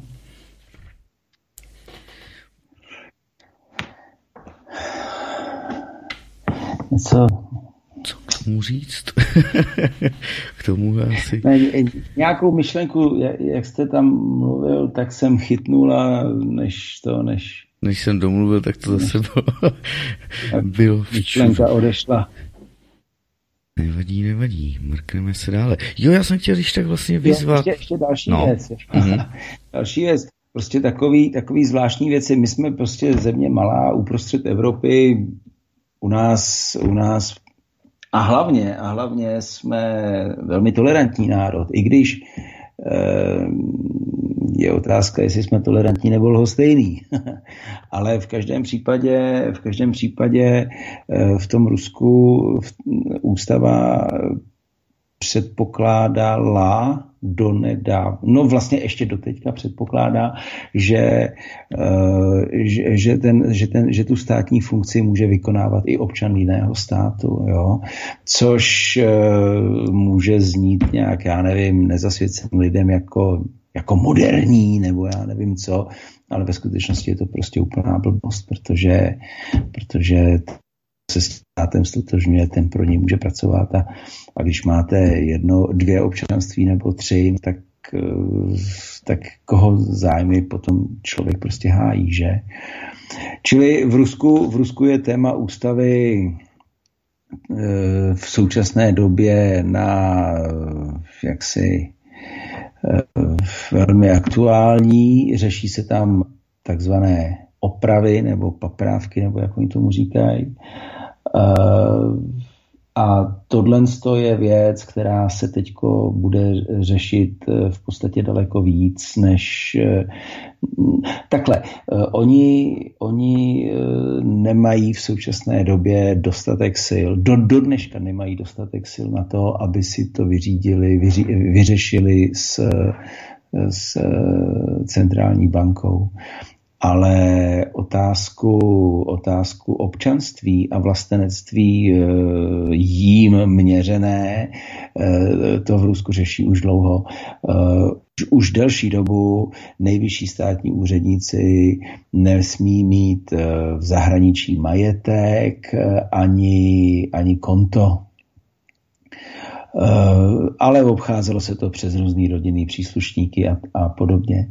V současné době se tohleto omezení bude velice ostře zpřísňovat a bude se zkoumat eh, širší rodina a, a podobné věci, když prostě člověk bude chtít eh, pracovat ve, ve, ve státní sféře, ve, ve státní správě, tak, eh, by, tak prostě zahrani, eh, zahraniční majetek nebo zahraniční účet je prostě diskvalifikující, diskvalifikující věc. Nám to může připadat v podstatě v naší malinký zemičce komický, každý by si třeba přál mít, já nevím, chatičku v Alpách nebo v Řecku, ale, ale Rusko je prostě dost velký a, má, a řeší úplně jiný úkoly než my. Takže budíš jim přáno, aby si tohleto vyřešili. Tak, tak, tak. Bude to na ně zase dopad. Ono je tady pak práce, nebo je to samostatná tady částečka druhy moci a stát, což je velice e, inspirativní, aby si to lidé přečetli, aby se na to koukli, protože je tady za, zase, jak, na začátku, jak jsem nastěňoval, a vlastně bylo to i v tom úvodu ohledně toho, ten souboj toho uceleného nebo společně jednajícího západu proti e, dříve Sovětskému svazu, dnes Ruské federaci, tak je tady cílem a úlohou ideologické moci je získat moc nad velkými skupinami lidí, aby bylo možno ve společnosti uskutečnit záměr uspořádání života, tedy ten záměr je koncepce. A v podstatě tedy máme koncepce pouze dvě. Jedna je v Bibli vyjádřena slovy a budeš vládnout nad mnohými národy a oni nad tebou nebudou mít moci.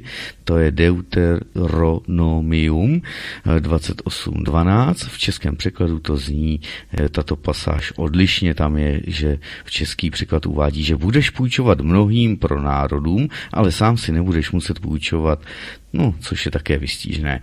Ale druhá koncepce je vyjádřena prý v ruském národním eposu starat se o starší a vychovávat mladou generaci, spolu žít podle principu člověk člověku přítelem, soudruhem a bratrem.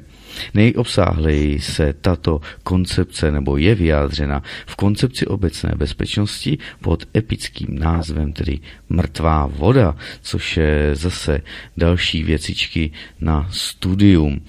Takže tady máme dvě koncepce, ta biblická. Já mhm. bych, já bych se tady zmínil uh, spíš jako v tom, že uh, ty druhy té moci uh, jsou, uh, jsou um, u nás, my jdeme do školy a tam nám prostě řeknou, že máme moc zákonodárnou, výkonnou, no a potom teda vyšetřovací a soudní. Mm-hmm. Tyhle ty tři pilíře demokracie. A pak si teda myslíme, že když máme ústavou zakázanou ideologii, že si jakoby každý může myslet, co chce, takže to je nějaký prostě pokrok. Problém je v tom, že nebo, nebo problém, to není problém, to je prostě normální lhaní sami své, jo. Že když, když si budeme myslet, že jakoby máme ideologii zakázanou,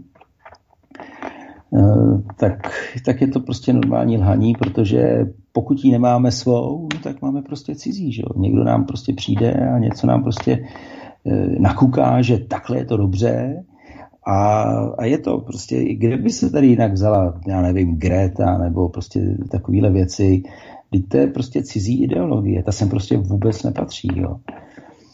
Eh, no, tak, tak. Dří, jestli do toho můžu vstoupit. Dříve jsme vlastně měli, teď je nám vyčítáno, nebo stále je vyčítáno, že, bylo se Sovětským svazem na většiní časy a nikdy jinak. Ano a dneska je to jak? S Evropskou uní na věčné časy a nikdy jinak a s pohledem upřeným na Spojené státy americké. Jenomže dámy a pánové, to, co se děje ve světě, koronáč a další, odřezávání Spojených států, dosazení Donalda Trumpa, to jasně ukazuje, že ten západ a to, kdy Spojené státy hráli toho četníka, který rozvážel svoji americkou okovanou Kanadou vojenskou demokracii v úvozovkách a svobodu, takže tam to éra končí.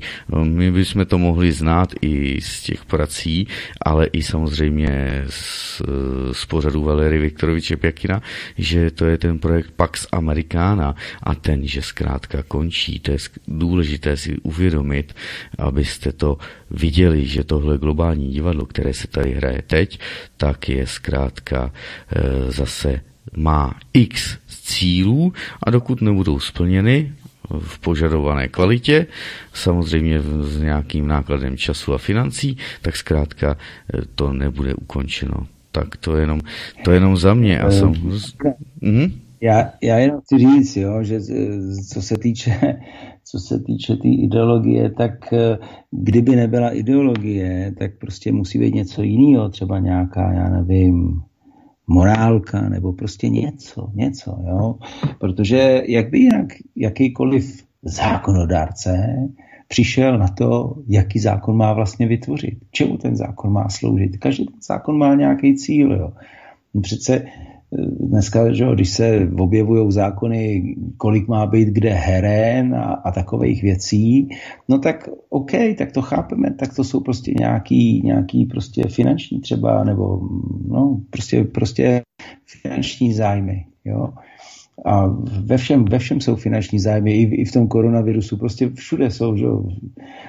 A, a, a ty zákony se prostě připravují podle toho. Ale není tady v naší společnosti my žijeme prostě ve společnosti, která ne, ne, nezděluje, co je, co je vlastně dobře, jo? nebo jakým směrem chce jít, jo? čeho chce dosáhnout. Jo? Neříká, všechno je v cejku, chceme to takhle nechat. Jo? A nebo chceme, aby, já nevím, prostě co, aby se tady třeba rodili tič, jo? nebo aby se třeba nerodili. jo? No. Čili uh, my v podstatě v té ideologii žijeme. Ta ideologie je prostě přítomná a ta ideologie není psaná, ale je vidět. Jo? Čili když se podíváme kolem sebe a vidíme, vidíme prostě, co se děje, kolik máme, kolik máme homelessáků, kolik máme kolik máme lidí eh, v exekucích, jo, a co z toho plyne, jo, že ti lidé třeba nebudou mít, nebudou mít eh, žádnou jako další budoucnost svojí důstojnou, jo, pravděpodobně se neoženějí, pravděpodobně nebudou mít děti. Když budou mít děti, tak to budou chudáci, kteří nebudou mít na školní výlety a takové věci. No tak, tak pro někoho je to náhoda, prosím, neberu mu to, žije v nějakým prostě kratším, kratším obzoru vidění, no ale, ale, ale ve skutečnosti je to nějaký cíl, ten se prostě děje a kdyby to zase někomu vadilo, no tak to prostě změní. Ale ne, on to, nikdo to nemění, protože takhle je to dobře. To je, to je ta ideologie, ve které dneska žijeme, přestože ji nemáme sformulovanou, přestože není, není k mání nikde na papíře a přestože ji vlastně máme zakázanou. Mm-hmm. Tak, tak, tak. No už samozřejmě, protože No, ono nám to říká vlastně ústava, že ano, jak jste říkal, že tedy děti přijdou do školy tam se jim to naleje do, nevím, jestli to probírají tedy v nějaké občanské nauce, eh, to opravdu netuším, co se probírá na základních školách, jestli to, to, to, to tam mají občanskou nauku a na středních školách, je, jestli o tom někdo jakoby více hloubá, ale počítám, že asi ne kort ta naše dnešní mládež. No už samozřejmě, já ještě no, zmíním. Kdo... Já podceňoval, ale, ale, ale nejsou proto žádný, Čes žádný, výjimkám. žádný skriptár. Čes výjimkám, to se musí zajímat právě sami, že ano. Jak říká pan Pěkin, že záchrana tonoucího je ve schopnostech toho tonoucího a ne, že se mu bude spolehat, že on přijde tam za, přijde nějaký guru, spasitel, mesiáš a on to za nás vyřídí. Ne, ne, ne, takhle to není a nikdy to nefungovalo. A ty verze, že jo, a že přijde druhý mesiáš nebo druhý příchod Ježíše Krista na zemi a on nás všechny spasí a vykopí nás z hříchu a takovéto věci. Tak dámy a pánové, pokud se sami nezměníte, tak proč by se měl měnit nějakým zvláštním a zásadním způsobem svět kolem vás? To zkrátka takhle to nefunguje funguje a můžeme to zkrátka vidět. Dokud lidé nebudou těmi lidmi s, tou, s tím lidským principem nebo strukturou psychiky, tak zkrátka bohužel budeme tady mít peklo na zemi prakticky to, co už tady máme a je to zase na další věci. Nuž, já ještě vyzvu, kdo by chtěl, tak můžete samozřejmě zavolat na telefonní číslo 720 739 492 Studio Karaň, notoricky známé, jelikož mi tady při e, i cizích pořadech mi tady zvoní neustále a lidé volají. Takže samozřejmě můžete zavolat, můžete se na něco poptat. Když tu knihu ale nemáte, tak e, nevím, na co byste se konkrétně ptali. K čemu by vám ta kniha mohla být? No, to můžu říct já třeba, že ano, abyste se dozvěděli, jak to bylo závod o měsíc, že ano, soutěž dvou systémů, anebo, jak říkal Jan Vuzek, prodej měsíce Američanům, protože tady je tomu věnováno docela do stránek a je to tedy síla a síla a síla. Samotní vědátoři si nad tím lámali hlavu, proč jim politbyro sovětské hází klacky pod nohy a vlastně sabotuje úspěšné věci, tak zase tady se to dozvíte, v čí to bylo prospěch. Také se tam dozvíte, že uh, vlastně to téma jsme tady rozbírali už kdysi o tom, zda američané byli na měsíci, tak se tady dozvíte, jak to je.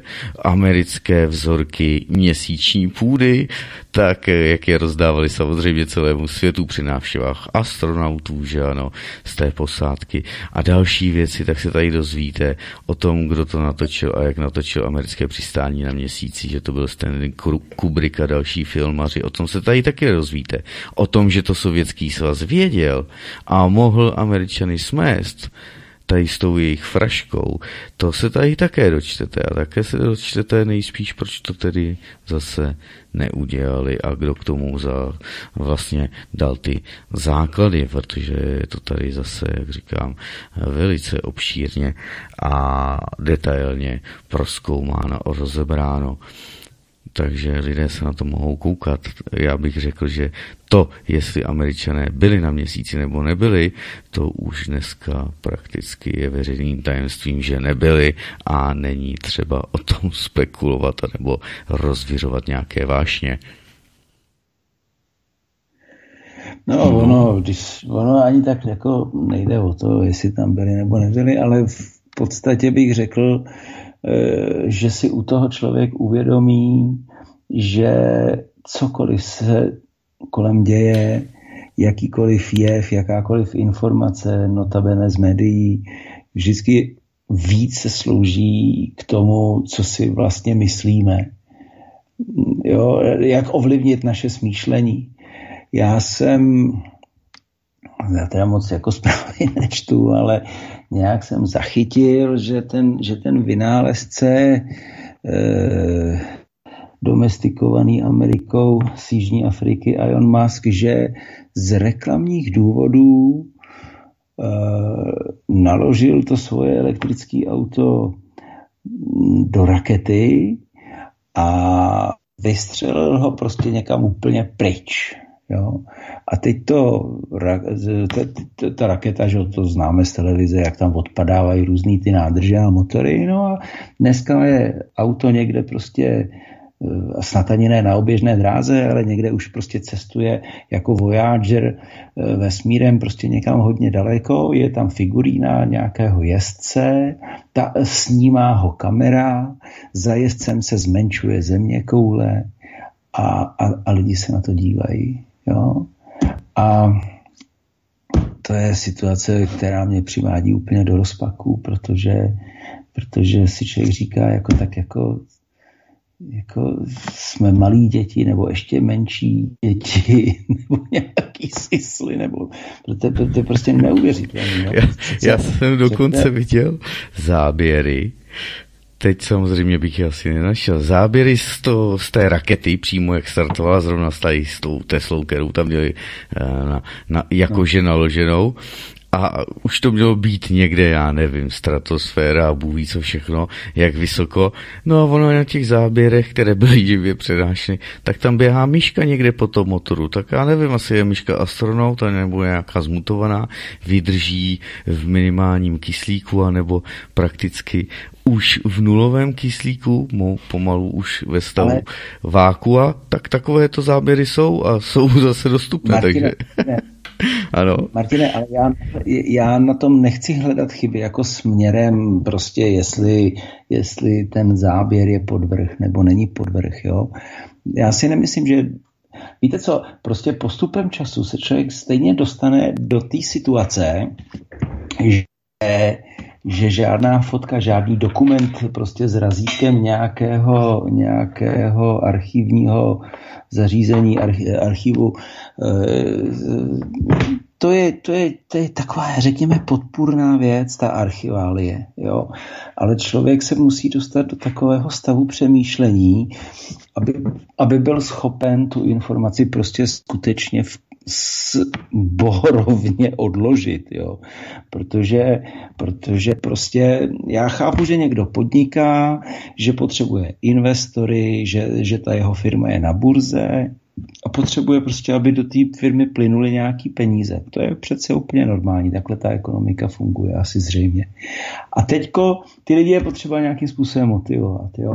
No a, a na nějaký lidi tohle to asi prostě funguje, jo? asi na ty americký lidi nebo na nějaký, já nevím, prostě nějaký zvláštní lidi a, eh, a někdo třeba dokáže, dokáže třeba popustit úzdu fantazie a říká si výborně a Elon Musk spálil, já nevím, několik vlaků nafty, jo, aby, aby tu volovinu prostě poslal do toho vesmíru hmm. a, a teď nám prostě posílá nějaký ty filmy, že jo. Jo, a, a, ale přitom, přitom, co by to bylo za investora, který pro ty svý, in, pro, co by to bylo za podnikatele, který pro ty svý investory stejně potřebuje jenom ten důkaz. Kdyby ho ten důkaz nepotřeboval, tak řekne, já se to tam vystřelil, on to tam letí, že jo, tečka. Ale ne, on potřebuje ten obrázek. Hmm. No a ty lidi, některý tomu obrázku věří, no a já si třeba myslím, že když bych potřeboval obrázek, no tak prostě, já nevím, tak přece jsou nějaký animátoři, co, co, nebo jsou nějaký takový ty počítačové hry, jsem taky viděl, kde jsou velmi, velmi jako věrný ty, ty postavy, no tak, tak se prostě vyrobí takovýhle obrázek, no a ten investor prostě zajásá a jde a pošle mu 100 dolarů nebo tisíc, nebo já nevím kolik, jo. Prostě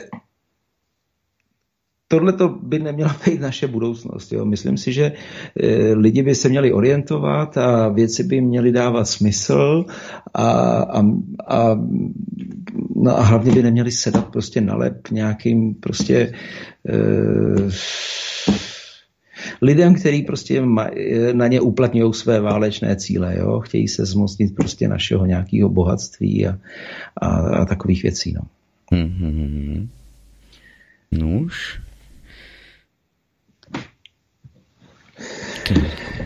No, kolik máme času, Martine? No, zbývá nějakých 14 minutek do 23. hodiny. 15 minutek, aha.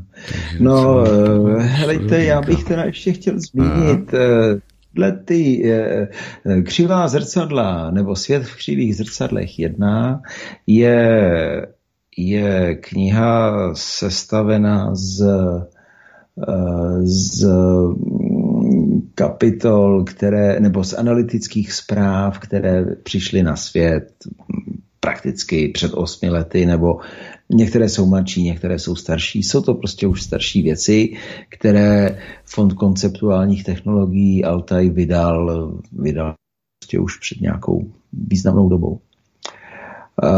Chystá se tedy druhý díl Svět v křivých zrcadlech dvě, který je věnován právě budování státu.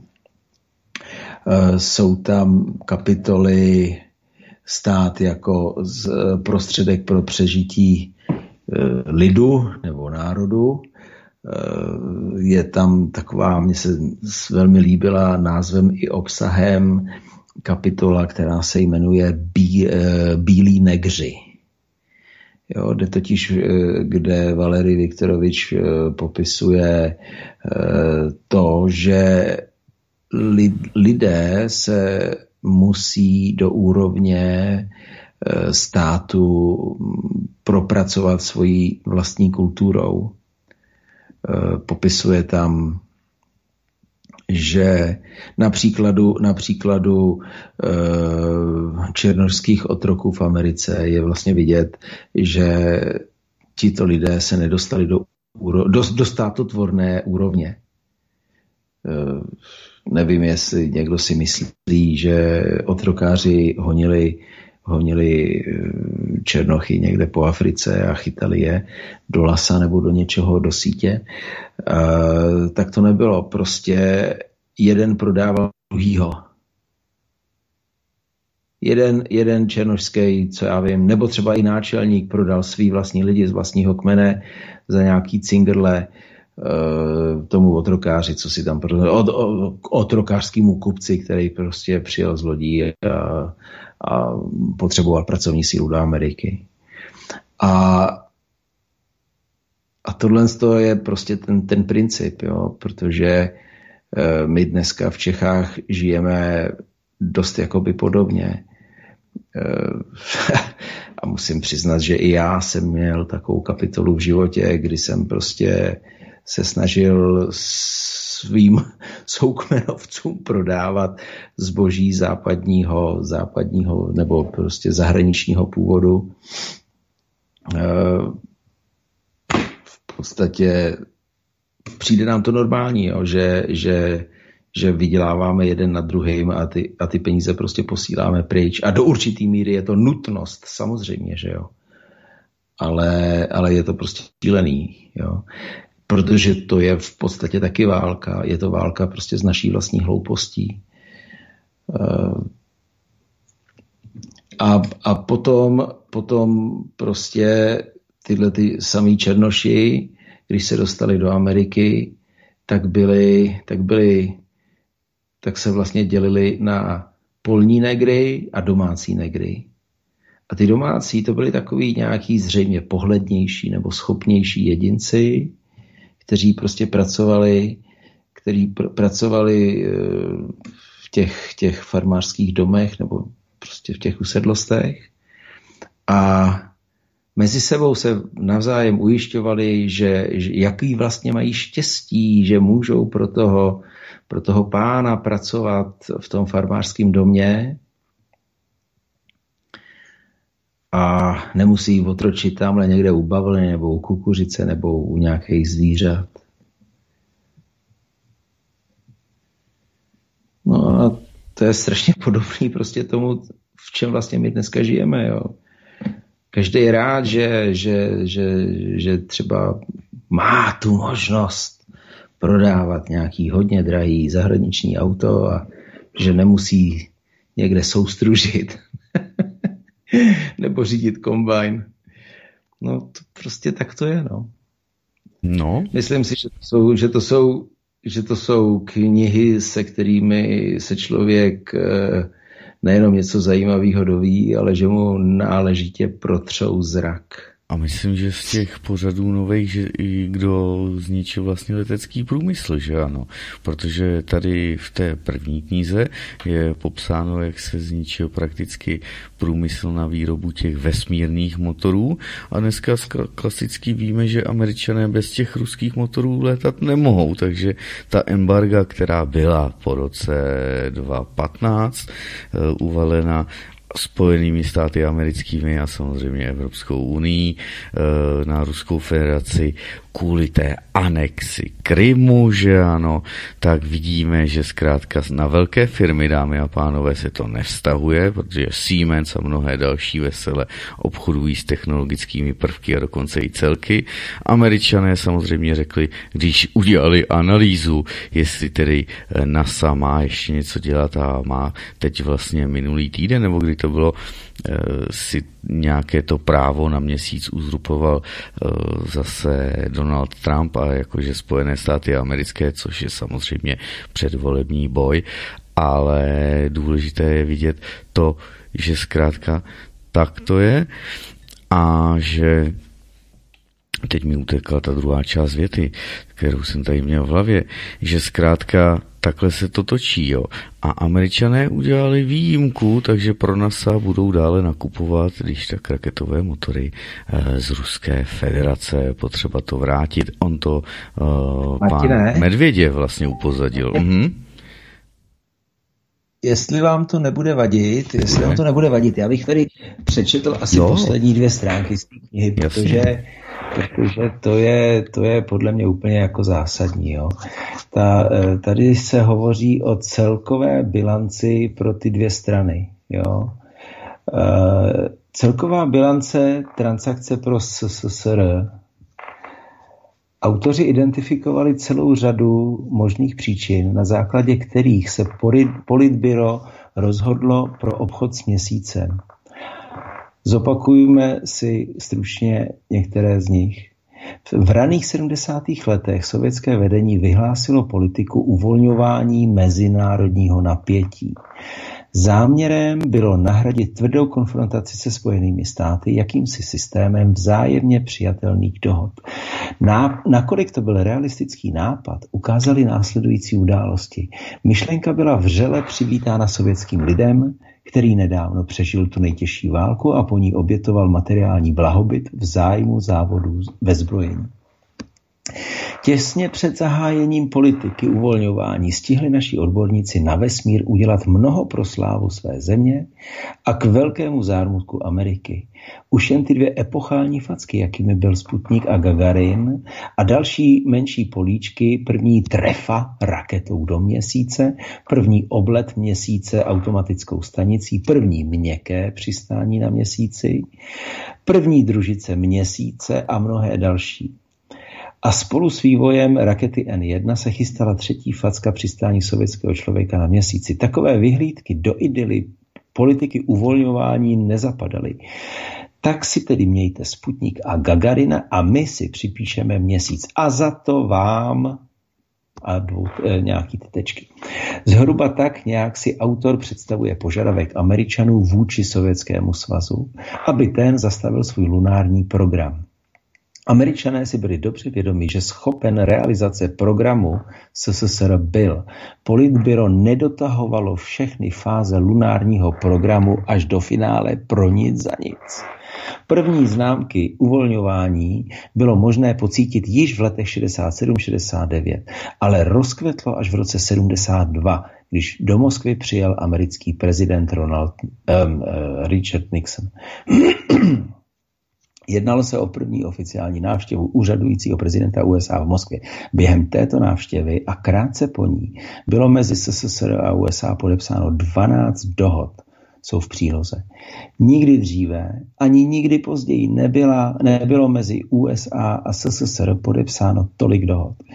Jednalo se mimo jiné o nejvýznamnější dohody v oblasti omezování strategických zbraní a systémů protiraketové obrany. Už to snižovalo zátěž plynoucí ze závodů ve zbrojení o desítky miliard rublů ročně. Bylo odvoláno embargo na dodávky sovětské ropy a zemního plynu do západní Evropy. V roce 68 plyn vstoupil do Rakouska období od poloviny 60. let až do 70. může být označeno za epochu dobývání evropského plynového trhu. No, teď tady vypisuje ty země.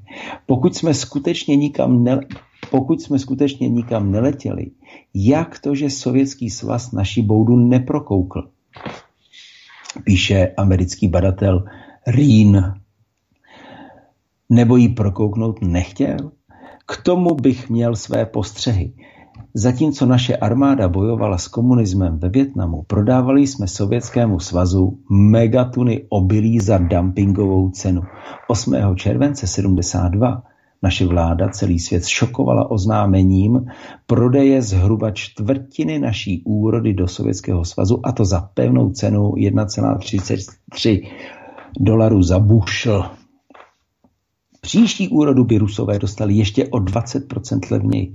Domácí ceny obilí stouply okamžitě z dolaru 50 na 2,44. Ceny chleba a masa, masa eh, v důsledku nečekaného nedostatku vyskočily. Nevyšel nás ten měsíc nějak draho? Ale v Rusku byly postavené chemické továrny výměnou za jejich produkci. Takto SSSR získal moderní podniky, aniž by sám investoval jedinou kopějku. Za aktivní americké účasti byl eh, vybudován KAMAS, to je továrna na nákladní auta. A bylo toho mnohem víc. Do SSSR proudily miliardy dolarů, ve srovnání s nimi bledlo těch půl miliardy ztracených na vývoj rakety N1. Uvědomíme-li si ekonomický přínos několika následujících let, potom se rezignace na novou raketu vyplatila stonásobně. Vyvrcholením uvolňování se stal Helsinský akt z roku 75, který potvrdil nedotknutelnost hranic vytyčených v poválečné Evropě. Členové politběra bohužel zapomněli na to, že věčné míry, podpořené různými akty a traktáty, jsou v Evropě vyhlášovány přibližně jednou za 50 let. Autor tohoto článku rozhodně netvrdí, že uvedl všechny hlavní ekonomické a politické výhody, které politbyro nabilo nebo předpokládalo, že nabide v důsledku sjednané transakce. Tak a čím se vlastně politbyro vyrovnalo za přijaté sliby a výhody? Čím zaplatilo? Ale vlastně celkem ničím, prázdnou kamennou planetou, měsícem, na němž obyčejnému člověku vůbec nezáleží. Jenže tak to vůbec není. Politbyro prodalo čest státu, mezinárodní prestiž, chcete-li. Abychom pochopili tuto skutečnost, její nedozírný vliv na osud státu, nesmíme umdlévat ve studiu našich protivníků. Podceněním protivníkovi inteligence si s jistotou zaděláváme na vlastní prohru. Koncem 50. let a 60, začátkem těch 60. Sovětský svaz vypuštěním první družice a prvního kosmonauta na světě prokázal, že vůdcem vědeckého a technologického pokroku je on. Není náhodou, že na konci filmu Odvrácená straní, strana měsíce zazněl citát Potřeba obnovit prestiž USA, co by vůdce vědecko-technického pokroku byla hlavním stimulem pro, vypuštění, pro spuštění lunárního programu. Jistě, životní úroveň v Sovětském svazu byla tehdy mnohem nižší než v USA, ale úspěch v technické soutěži budil důvěru, že s časem dojde k významnému pokroku i v životní úrovni. A američané si byli velmi dobře vědomi nebezpečí, kterým, eh, kterým hrozili jejich systému vesmírné eh, úspěchy Sovětského svazu. Připomeňme si, co v té době napsali autoritativní americké noviny New York Herald Tribune. Země, která povede ve vesmíru, bude vnímána jako technicky nejpokročilejší, s nejlépe nastaveným vzděláním a s celkově lepším politickým a ekonomickým systémem. A znovu si přečtěme slova amerického prezidenta Johna Kennedyho, citovaná na samém začátku. Chceme-li vyhrát bitvu, která se rozhořela po celém světě mezi oběma systémy.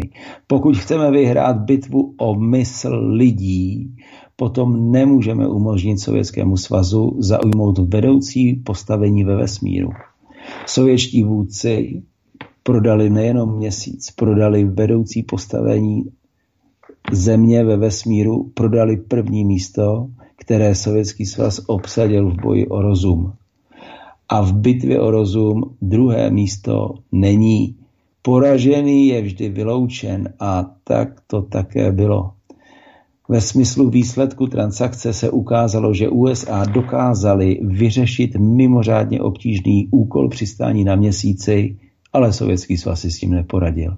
Dneska nám z televizních obrazovek mnozí zástupci naší inteligence, uh, hovoří teda Rus, současníci o něch událostí vypráví o tom, jak se ze srdce radovali z úspěchu Ameriky. Možná, že se tenkrát opravdu rea, re, eh, radovali, ale celkově, pokud se ještě jako student pamatuji, zklamání ovládlo nejširší kruhy sovětské společnosti ke komu mělo vzhlížet světové i naše veřejné mínění po porážce SSSR v závodu o měsíc, když za každým dalším úspěchem sovětské vědy a techniky nechyběl komentář američané byli na měsíci, ale sovětský svaz to nedokázal. A tak dál, a tak dál, a tak dál, no. Já jsem měl zase vypnutý teď pro jistotu mikrofon. Tak, tak, tak, takže tady je to všechno.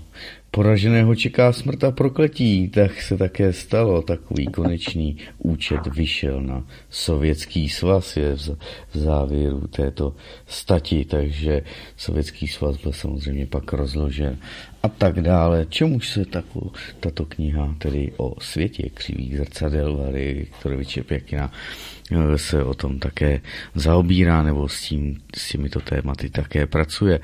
No už dámy a pánové, takže to byl, toto byl inženýr Jan Buzek, kniha tedy o světě eh, křivých zrcadel. Nalézt ji můžete objednat tedy na stránkách zakázané vzdělání.cz. Je jich dost ještě? Je jich dost.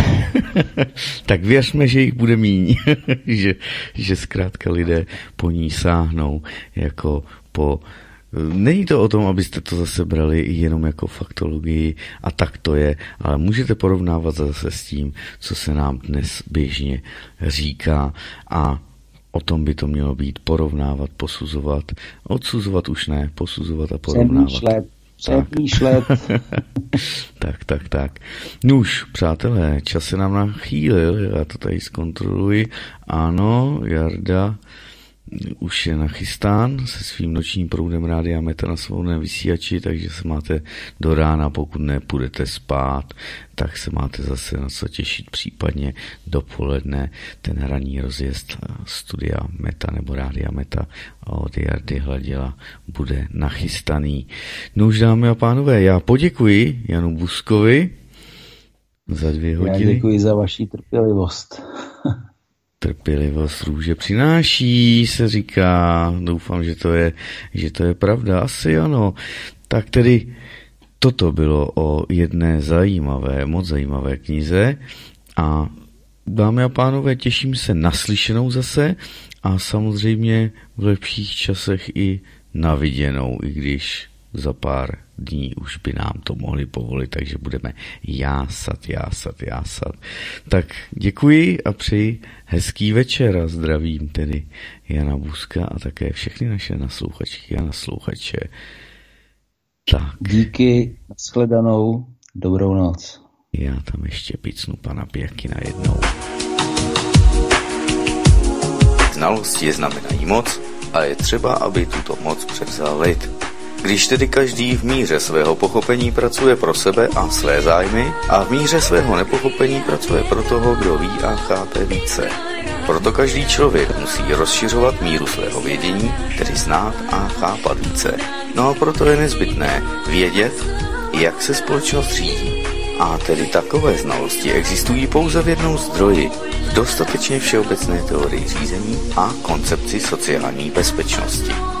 Studujte tedy tlusté práce a tlusté knihy vnitřního prediktoru Sovětského svazu a buďte tedy samostatní v chápání politiky i v chápání okolního světa. Buďte samostatní při realizaci vlastních zájmů ve svém životě.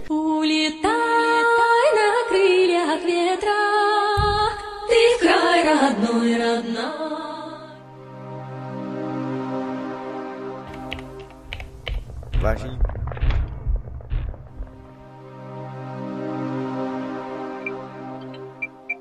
Vážení přátelé, milí posluchači, tato relace vznikla díky vaší pomoci, díky vašim dobrovolným příspěvkům.